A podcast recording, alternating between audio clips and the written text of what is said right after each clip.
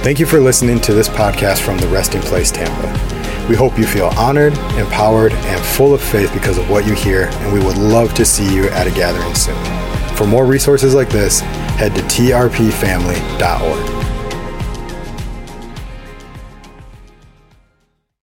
Are you ready for some great stuff? Um, I know the Lord has been preparing this message uh, in my heart for since November. And so it has been stewing and building and growing, and um, he's just been sprinkling some great stuff uh, on there. So I'm going to start really quick with a prayer um, because I really want the Holy Spirit's words to be coming out of my mouth, and so do you. So um, let's start there. Heavenly Father, I just thank you so much that we can trust you. Oh, you are the faithful one faithful, and true. Holy Spirit, I thank you that you have prepared these words and you have prepared the ears of the hearers for these words. Holy Spirit, I just surrender everything to you. I lay this message at your feet and I trust you to take it wherever you want to take it. Interrupt if you want to interrupt go in a different direction. If you want to go a different, different direction, Holy Spirit, whatever you want to do, I trust you. We all trust you. Jesus, may this bring you honor and glory and draw us closer to you. And it's in that holy and precious name we pray. Amen. so, um, I'm going to give you a little bit of background on me because some of you guys don't know me.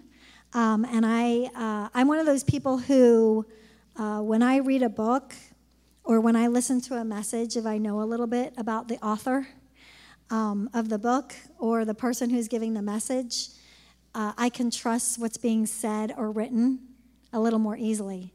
I'll tell you a little bit of a funny story about that. When um, I first built a relationship with Caleb, who's the senior leader of the resting place, he was he was hired as the worship leader at the church I was going to at Grow Life up in Wesley Chapel. And um, I was so excited about his presence and Jamadi's presence, but the things that I heard that he was kind of saying scared me a little. Some of you guys have got, heard Caleb, and it's been a little scary, right? and I asked him if he would go to coffee with me, and I um, we would well I would say it was a debate. He would say it was my open questions and his great answers, you know, his his his scriptural answers, and they were they were great answers. Um, but I kept going back to him again and again. Um, I wanted to trust him, but to be honest with you, I didn't the first few, the first little while that we knew each other. And when I first read his first book, Dependenceville, I didn't know whether I trusted him or not. And so I read it trying to get to know the author to see if I could trust what the word said or not. So I recently reread that book, and it was a completely different experience because there was no back and forth questioning in my mind as to whether the author was trustworthy or not. And I guess that's my point, you know? So I, I want to share just a little bit with you about me. When I was asking the Lord what I should share, He actually um, had me start with my mom's life, which is so interesting. So, um, my mom, I think this is the reason. My mom has had multiple lives in her life. And some of you guys might have experienced a similar thing in your life, but she has lived a full um, life in many different ways and areas. She, uh, my whole family is British. My mother and father are British. I was born in London. I lived there till I was seven. And when we moved to the east coast of Florida, um, I was in second grade, and the first, my first goal in life was to get my American accent so I didn't sound different from everybody else. And I think I did well. Every now and then, some word will come along that I was, I needed a new wind screen shield. Thank you. I needed a new wind, windshield, but I was calling it a windscreen. And so I guess that's a British word. I don't know, but um, every now and then, that something like that comes out. But my mom was born of royalty on both sides of her family. Her mother and father um, have a royal bloodline in, in them, and so and she, um, her dad was a British ambassador to Tehran at the time, which is today's Iran, I believe. Iran. Um, she was a professional musical dancer, so like in in all the musicals. Um, like on Broadway in England, that's called the West End. And she danced in all of those shows um, in the in 60s and 70s. Um, she met my dad there because he was like a musical groupie. And so she met him at an after party. They got married and they had me and my sister. So she was a wife and a mom. So she gave up her dancing career to become a wife and a mom. And then she started working for a company called the Sunshine State Center, which relocated people from England to the Sunshine State, to Florida. And so one day they asked her if she would mind moving to this side of the Atlantic to help um, with that company. And so her and my dad jumped at the chance. Um, they said that they moved to Florida because they loved the weather, the beach, and Disney World. So we went to the beach and Disney World a lot. Um, and so I, um, she then became a realtor. She got her real estate license over here, and she, she was a successful realtor and broker for 20 plus years. Um, then she opened a tea room in New Tampa and ran a British tea room uh, for 10 years. And now she's a full time min- uh, missionary, and you'll find her in Thailand a lot. Um, and she travels all around the United States and she goes to um, mainly Thailand for community Bible study and also for Compassionate Hope. And so um, she's still going so strong. It's amazing. And so she's had many fulfilling lives in her one life. And the Lord said, um, He told me that my life is paralleling that, which is really cool when I was preparing this message. Um, you know, I was born in England. When we moved over here, I was a um, I was an Olympic level gymnast for many many years, so that was a whole nother life for me. Um, I uh, went to college for my degree in biology. I always thought I was I was called to be a doctor, after working for two doctors, I realized I was not called to that. um, I married my high school sweetheart and uh, now wonderful husband, Robert. And we have two boys, Charlie and Robbie. So that's a whole another life, right? Um, I started a, Mary, a, career with Mary Kay uh, 19 years ago. Um, when I was 29 years old, um, you know, God invited me to start my own business with that company, and it has been a, an amazingly growth, amazingly huge growth opportunity for me. Um, and then three years ago, almost three years ago, April 3rd of 2020, the Lord called me to start my own ministry. And um, he, I had an encounter with him. Uh, one morning in my bathroom, I was putting my makeup on, minding my own business. and his presence answered my bathroom and called me to unveil the bride. And um, from that encounter, there were many more things that he said to me during that encounter, but that's not what this message is about. Um, but a ministry that TRP has apostolically released was born from that moment called Kala. Um, Kala uh, is an Aramaic word, and it uh, is the last word that Jesus spoke on the cross, and it has many, it has multiple meanings. It's a homonymic word, and so Kala means finished. Many of us have heard that Jesus' last word was finished on the cross, but it also had three other meanings. That word that Jesus spoke also meant complete. If you think of the, the context of that, everything is complete in Him and at that moment. It also means consummated, as in our union with Him was consummated at that moment. And the fourth word is that it means is it means bride. So when Jesus spoke that word, he was speaking your name. And he died for his bride so she could have freedom. And so um, Kala's mission is to unveil the bride by revealing truth, restoring the earth, and releasing heaven. And so we host events all around the country.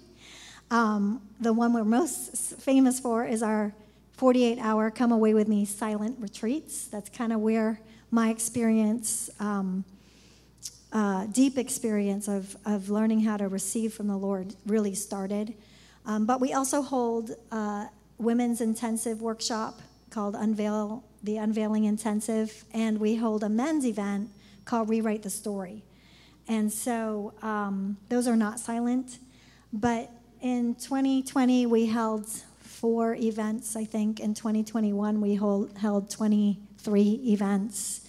In 22, we held 24 events, and this year we'll be holding at least 21 events. And so, all over the country. And I feel blessed to um, be rooted in this house because it's from the support and love that I receive from TRP and Great that Kala is able to fly. And so um, that's kind of who I am and how I'm connected with um, the resting place. In fact, um, Caleb and Jamadi just went last week with me to a silent retreat in Wisconsin, and it was Jamadi's first one. And it was such a blessing to have her there. Um, it's such a cool relationship that we get to have. I kind of feel like, in a lot of ways, she's she uh, is a spiritual nurturer and mother of me, and then I think it's probably she probably feels the same way in back from me as well. So it's a really cool exchange that we get. But Jamadi, it was a pleasure to have you there. It really was. And yes, Caleb comes back from silent retreats with the whole next level of vision, which is so cool. So, anyway, at a um, silent retreat in November, it was here in Florida, we had our first 72 hour event.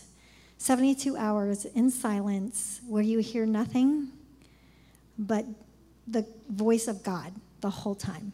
It's amazing. So during that 72 hour silent retreat, I was reading a, uh, like three books. Anybody else like to read two or three at the same time? I do, and I love how they cross over. Anyway, one of the books I was reading is called Born for Significance um, by Bill Johnson. And there was a chapter in there um, that started to come to life in me. And I reread it, read it, and reread it, and reread it, and a message started to come from this chapter, it started to evolve. And I took notes and notes and notes and notes, and he's been working on it since then. And so it's, it's a message called Progress in the Kingdom. Um, you know, it's God's nature, and therefore our nature as believers, to move from glory to glory right? We all have a hunger in our heart for the next, for the more.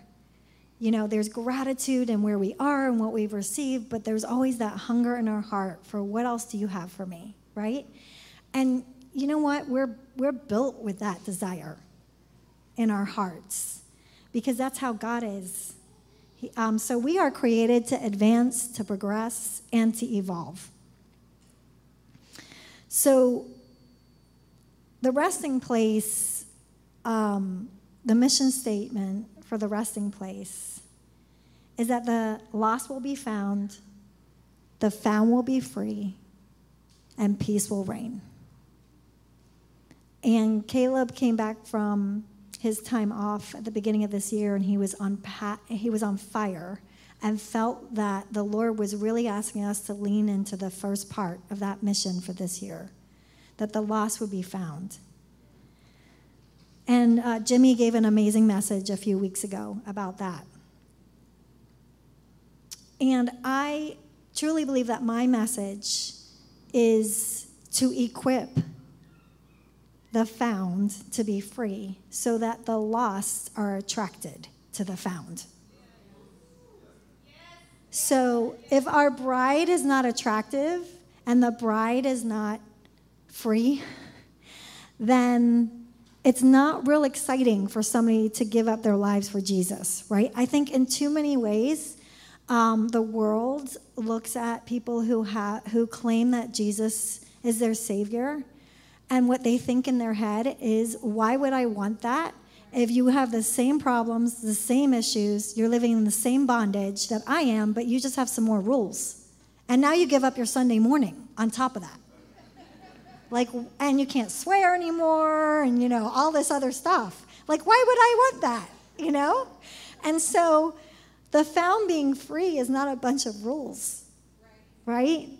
And so when the bride is fully unveiled, there's a light that shines from us, there's a love that is inviting, there is peace in all circumstances, there is joy no matter what the heartache and we have access to that all the time. And I think sometimes the heaviness of our circumstances or the world or whatever it is we're dealing with, we allow it to cover up the fullness of the freedom and passion that we have access to in Christ. I believe that the lost will be found because the found are free and peace is reigning right? So, our advancement in the kingdom, what does progress look like in the kingdom? Our advancement in the kingdom usually occurs in one of two ways. It occurs, number one, by receiving in a, in a, in a posture of rest, and number two, by apprehending. And we're going to talk about both of these, but apprehending sometimes looks it will look very differently than what we sometimes think because it's not modeled after the world's way of apprehending. It's modeled about, uh, on the kingdom of heaven's way of apprehending. And we need to partner with that. So, number one, what does it look like to receive at rest? I was on an airplane on my way to a Mary Kay event years ago, and I was having some um, a good conversation with the Lord. I can't even remember 100% what it was about. And all of a sudden, I was stopped short by this very strong statement that I felt him make. And he said, You know, Vicki, you're only limited by the amount you're willing to receive. It's all available to you. So much more than you really understand or comprehend is available to you. But you're limited by your ability your willingness to receive. Whether that's a, um, a worth issue, I'm not worthy, only give me this much because that's all I need. Whether it's a belief issue, whether it's a faith, whatever it is, whether it's the goodness of God, you don't understand the fullness of that. And we can never understand the fullness of God. That's going to be a, a the fullness of the goodness of God, right? That's going to be a forever journey that we a beautiful package that we get to unwrap every single day. Um, but we, I believe, we need to practice the ability to open up our capacity to receive and ask Him to help us open up our capacity to receive. So, Mark 10 15 says, I tell you the truth. Anyone who doesn't receive the kingdom of God like a child will never enter it. And so receiving, believing, accepting what God says, like a child without question. How many of you in your head sometimes you know a truth about God or you know a truth about yourself, but there's this argument going on behind the scenes, right? There's a lot of time and energy that is spent on that tape running in the back, in the background. And so asking God to reveal what that is rooted in, there's some unbelief or some lie that we're in agreement with if that argument is conti- continuously going on. So, receiving at rest is all about receiving and believing our identity as a son and daughter of Christ. The more we are aware and confident in our union in Christ, the more easily we will advance the kingdom of God. Because we're not spending our time trying to convince ourselves what we are or are not capable of, good enough for, whatever it is. We're just partnering with the fact that we have we are a child of God and we are called to a mission. And then our energy, our focus, our time goes into advancing the kingdom, not convincing ourselves that we're worthy of advancing the kingdom. Right? So this is one of the greatest gifts that I receive at um, my silent retreats. And you know, Gigi mentioned this at the last service. It's not just a silent retreats. What that has done me is it's taught, it's postured my heart. It's forced me for 48 hours to let go of everything else and to posture my heart before the Lord so that every single day, even amidst the chaos, I can do that, right? So um, it's probably why I'm so passionate about believers getting away with Him and beholding Jesus because He speaks identity in that place. It's all about you. It's all about how much He loves you. It's all about how He created you to be, right? So Receiving is all about resting and our royal identity, but we need to know what our royal identity is to, re- to rest in it. And so, giving him an opportunity to tell us who we are. There's nothing we have done or can do to earn our royal identity, but we must continuously stretch our capacity to receive. So, one of the uh, activations, you might want to jot this down or like store it in your head or something one of the activations that I, um, it was during a silent retreat, I just felt prompted to write it on a notebook piece of paper and put it by where we grab our food so that everybody who was attending would see it. I asked them to, to meditate on this during the silent retreat, and I'm going to give it to you because I think you guys are supposed to do it too, okay? Um, ask the Lord what he said to the angels when he created you. So I want you to imagine that the Lord came rushing in with all the angels, right, who are worshiping him, and he says, You'll never believe what I did. I created Katie. I created Trista. I created Jess. I created Scott, Nicole, I created Brit. I created this person. Let me tell you about them. This is what they are. This is what they're going to do. This is what if you were standing there and got to watch God explain to the angels who he made you to be, how he made you, and why, I want you to jot down everything he says. This is the cool thing about this activation. You're not part of the conversation. You don't get to argue with it.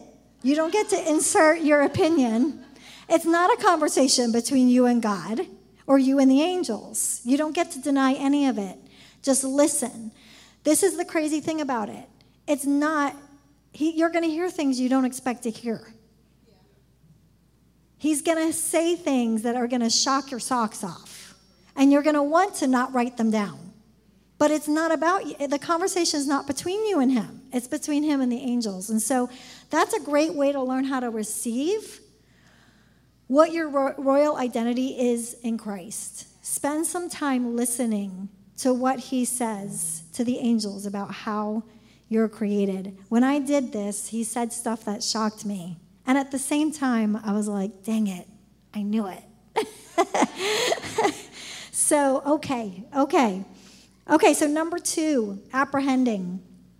So, where receiving is all about our identity as a child of God, apprehending is about our identity as a warrior in his kingdom army. Okay? So, Ephesians 6:12 says, "For we are not fighting against flesh and blood enemies, but against rulers and authorities of the unseen world." against mighty powers in this dark world, and against evil spirits in the heavenly places. So, this passage is probably pretty familiar to many of you, but have you ever wondered what it actually looks like to wage war in the spirit? Right? Well, we did it a lot already this morning. You know, praise and worship and prayer and following the leading of the Holy Spirit, so powerful unless we understand the weapons of warfare in the spiritual realm that we have access to, and, we, and unless we know how to use them and that we have them, they are void of power.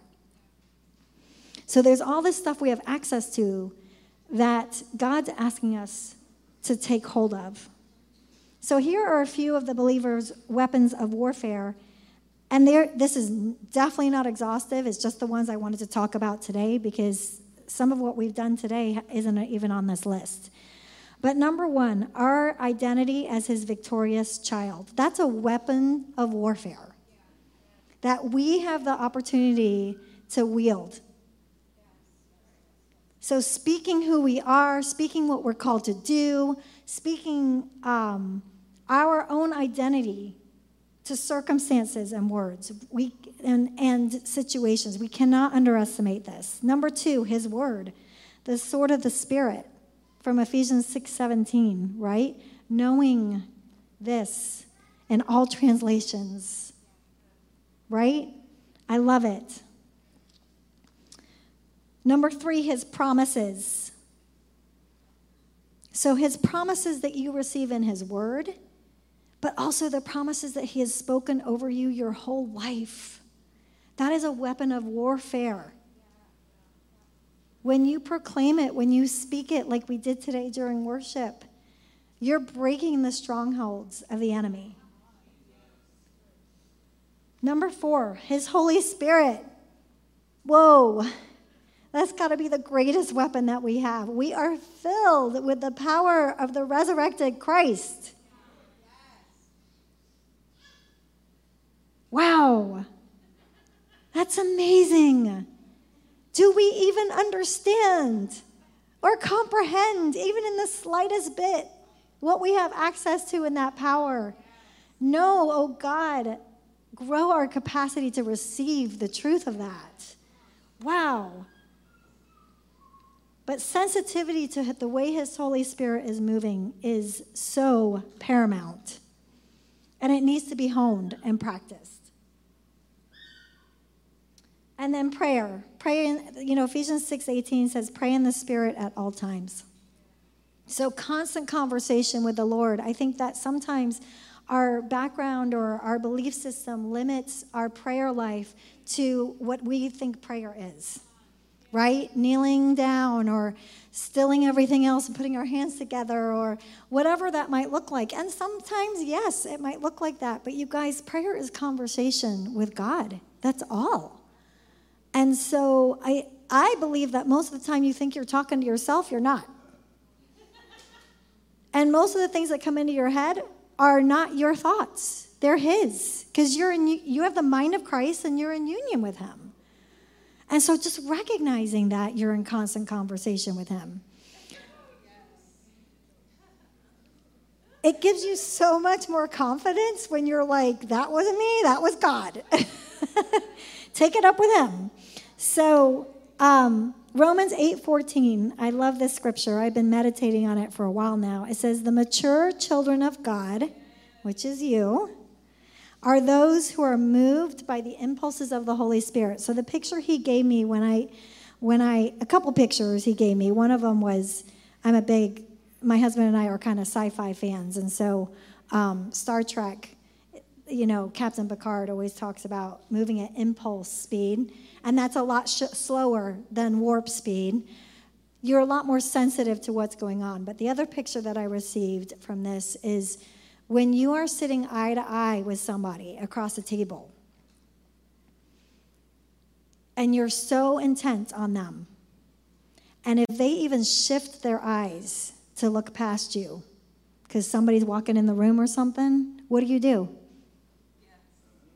you notice that slight movement that the intent their eyes have shifted somewhere else and you turn your body towards their gaze that's supposed to be our relationship with the holy spirit we're supposed to behold him so closely that if he shifts his gaze our body moves in that direction right wow that's a honed skill.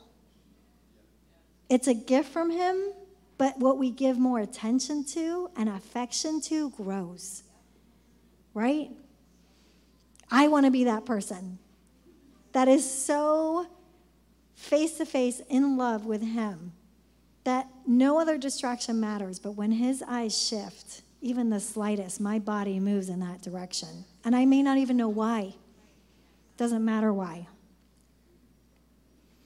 So God trains us and equips us for war. He tells us who, are, who we are. He gives us identity. He makes us aware of how to apprehend. He trains us for war. And then he'll do something we don't like. He'll arrange a conflict for us that he knows we can win, but it's going to be uncomfortable because it's going to ask us to start exercising the things that we think we have or know we have. And we're going to have to become a believer instead of an understander, right?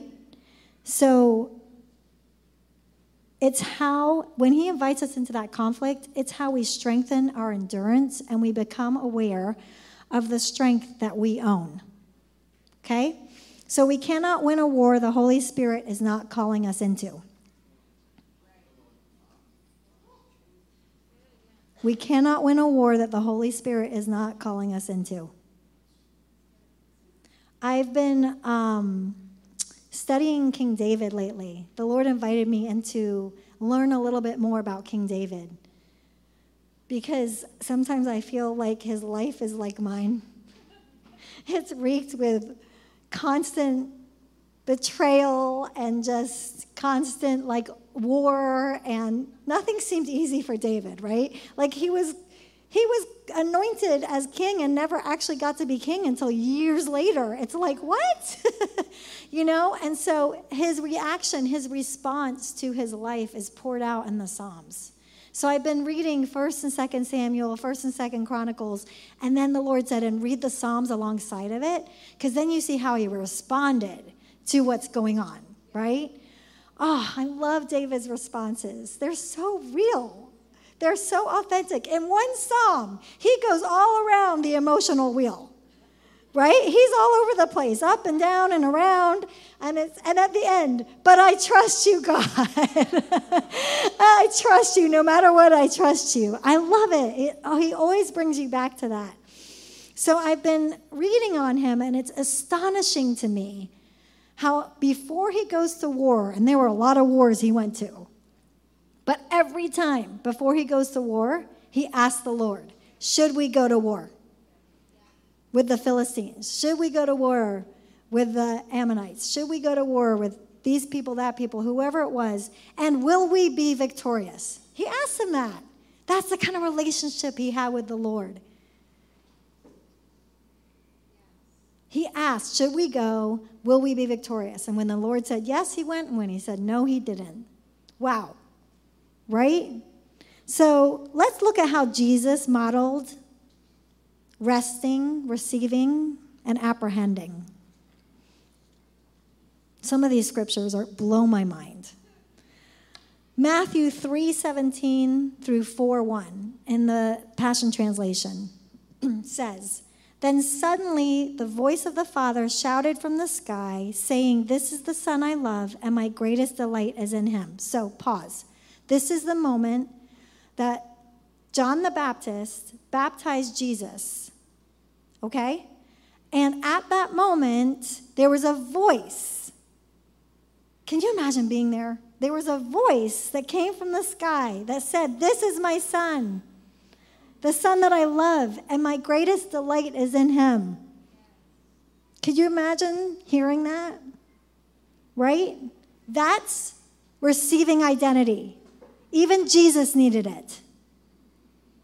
He needed to receive the identity, his identity from God. Did he know who he was? Yes. Do you know who you are? Yes. But does it feel good to hear it again from God? Yes. Right? He doesn't get sick of you asking, by the way. You can ask him as much as you want. It doesn't mean you have lack of faith. It means you're basking in him in his affirmation. But what happened from that point? The chapter shouldn't have stopped here. It should have, it should have been all been one chapter because from that place of knowing his identity, from receiving, the Holy Spirit led Jesus into the lonely wilderness. Whoa, what? What? Did you guys read that? The Holy Spirit led him into the wilderness. This must be a battle that he can win. Right? He was Jesus was sensitive to and moved by the impulses of the Holy Spirit. And then it says, in order to reveal his strength against the accuser. What? That's amazing. He didn't lead him in there to torture him or to give him a hard time or, you know, to, to even to test him, you guys. It was to reveal his strength that he already carried against the accuser. I almost feel like God was like, let's show the enemy who you really are. Let's reveal to him who you are. But what did the accuser do? Every single time he came to Jesus, to entice him with sin, he, the first thing he did was he questions his identity, which is why it was so important that he received that word from the Lord before he went into the wilderness. He knew who he was. In verse 3, the enemy says, How can you possibly be the son of God and go hungry? Questioning his identity. Right? In verse 6, if you're really God's son, the audacity. If you're really God's son, jump and the angels will catch you. If Jesus didn't know who he was, know that he know that he knew, like knew who he was, he potentially would have been tempted into proving it in a way that God was not calling him to do. Right? The enemy even had the audacity to try and use scripture against him. But every single time Jesus replied with, the scriptures say, he didn't even argue his identity because he knew it. He knew it. Jesus used the word of God and stood on the destiny that God had promised him. So he grabbed a hold of the promises that God had given him and he spoke them. So let's bring this together. Jesus modeled these two ways of progress in the kingdom receiving and apprehending multiple times. He got away with the Father all the time. You can see that in Scripture. And he received in rest. He received affirmation of his identity. He received promises spoken to his heart. He received direction from the Father. And from that place, he proclaimed his identity boldly with assurance. Before he healed, he would say who he was. Before he declared anything, taught anything, convicted anyone of anything, he always said, I am the, he, he confirmed his identity. This is who I am, and now I'm going to apprehend by speaking truth to you. Jesus knew his being before he performed the doing. And it was always prompted by the Holy Spirit. There were many times, probably probably way more than we even realize, that Jesus did not do things that he had the power and authority to do. Think about that. There were many times he probably did not do things that he had the power and authority to do because it was not the Father's time and it was not the Father's will. He was not being moved by the Holy Spirit. Our power to apprehend will grow as our understanding, our believing, our receiving of our identity is established, and our sensitivity to the Holy Spirit is trustworthy. Jesus was only and always about the Father's business. He was completely dependent on his relationship with, the, with his daddy. Let's look at one more um, example as we bring this in for a landing. Um, I love this example. This is the Last Supper, and this blew my mind when I spent time in this scripture, looking at it from this perspective. John 13, 3 in the TPT. It says, Now Jesus was fully aware that the Father had placed all things under his control, for he had come from God and was about to go back to him. Identity. Identity, okay? Jesus knew who he was. From that place, he apprehended. What did apprehending look like in this moment? So he got up from the meal and took off his outer robe and took a towel and unwrapped and wrapped it around his waist. Then he poured water into a basin and began to wash the disciples' dirty feet and dry them with his towel. In this situation, apprehending in the spiritual realm looked like serving, looked like washing the feet of the one who was about to betray him.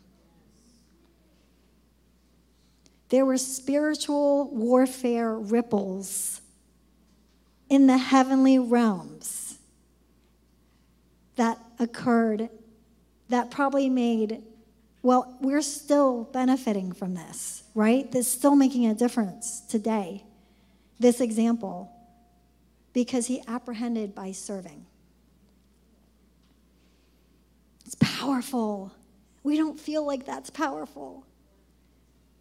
Humbling ourselves and getting on our knees and serving somebody, somebody that we might even think doesn't deserve it, does not feel powerful. I promise you, it doesn't. And you know.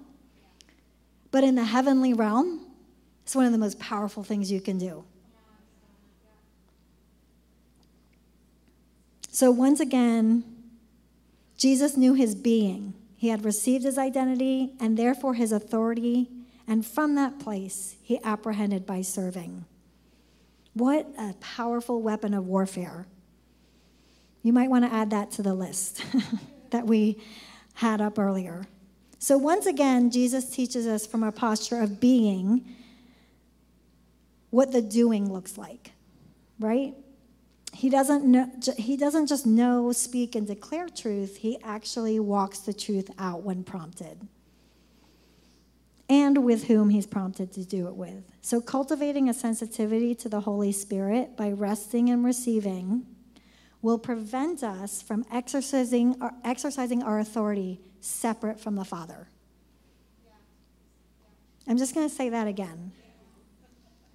Cultivating a sensitivity to the Holy Spirit by resting and receiving will prevent us from exercising our authority independent of the Father. We have great authority, but exercising that independently is very dangerous. Like, I got it. I think I know what you, I think I know. I think I gotcha. Thanks. that is so dangerous. It's never, when you look at the way Jesus healed, it was never the same way. Are you sensitive enough to the Holy Spirit that if He told you to spit on some dirt and put it on a person's eye, that you would do that? I don't know. like it was different every time. He was so dependent on the Holy Spirit. When we apprehend in response to the Holy Spirit, His power will flow through us and we don't have to do anything with it. So, final scripture here 1 Corinthians 12 11 from the Passion Translation. This is at the end of um, a whole list of Holy Spirit, the gifts of the Holy Spirit, the gifts of the Holy Spirit that we have access to, right? At the end of that list, it says, Remember, it is the same Holy Spirit who distributes activates, and operates these different gifts as He chooses for each believer. You guys, this is super important because we've all been given access to all of the gifts of the Holy Spirit. The fullness of the Holy Spirit came to dwell inside of us when we accepted Christ. But it's Him that activates it. So, do I have the gift of healing? Yes. But am I just going to activate it because I'm like somebody needs healing? Or am I going to activate it because the Holy Spirit says, that person needs healing and I want you to spit on dirt? Or I want you to put your hands on their feet. He's activating and operating through us. But saying, I have the gift of healing, and so thanks, I'll, I'll just go start praying over everybody, over everybody and demanding that they are well that's not the relationship that Jesus has called us into. So let us honor the Holy Spirit by taking the time to cultivate a sensitivity to Him, where when He looks, when His eyes shift a certain direction, our whole body moves that way. He will do amazing things through us as we become more sensitive to Him. Let us not be a people who tries to apprehend independently of the Lord. It's all about relationship with Him. So I'm just going to pray over us. And thank you again, Jimmy, for letting me give the full message. Um, I appreciate, I appreciate that so much.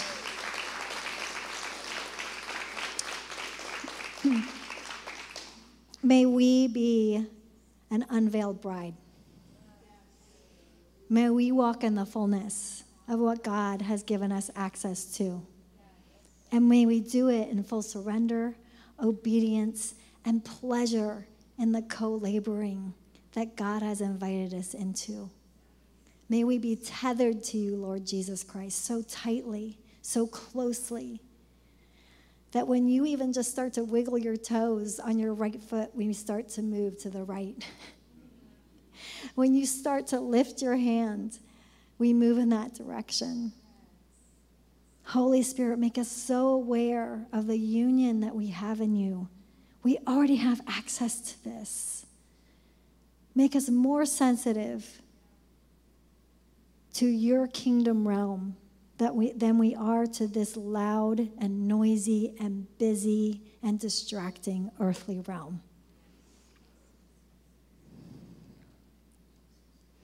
Lord, may we have a passion to sit at your feet like Mary, and from that posture, apprehend like Martha. may we carry that Mary posture no matter what we're doing.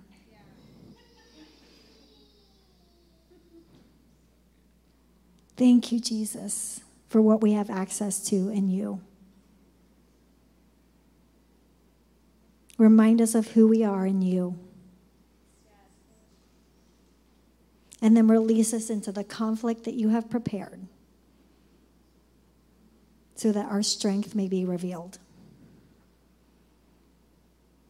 It is in your holy and precious name that we trust you with all of these things. In that mighty name of Jesus that we pray these things. Amen. Thank you for listening to this podcast from the Resting Place Tampa. We hope you feel honored, empowered, and full of faith because of what you hear, and we would love to see you at a gathering soon. For more resources like this, head to trpfamily.org.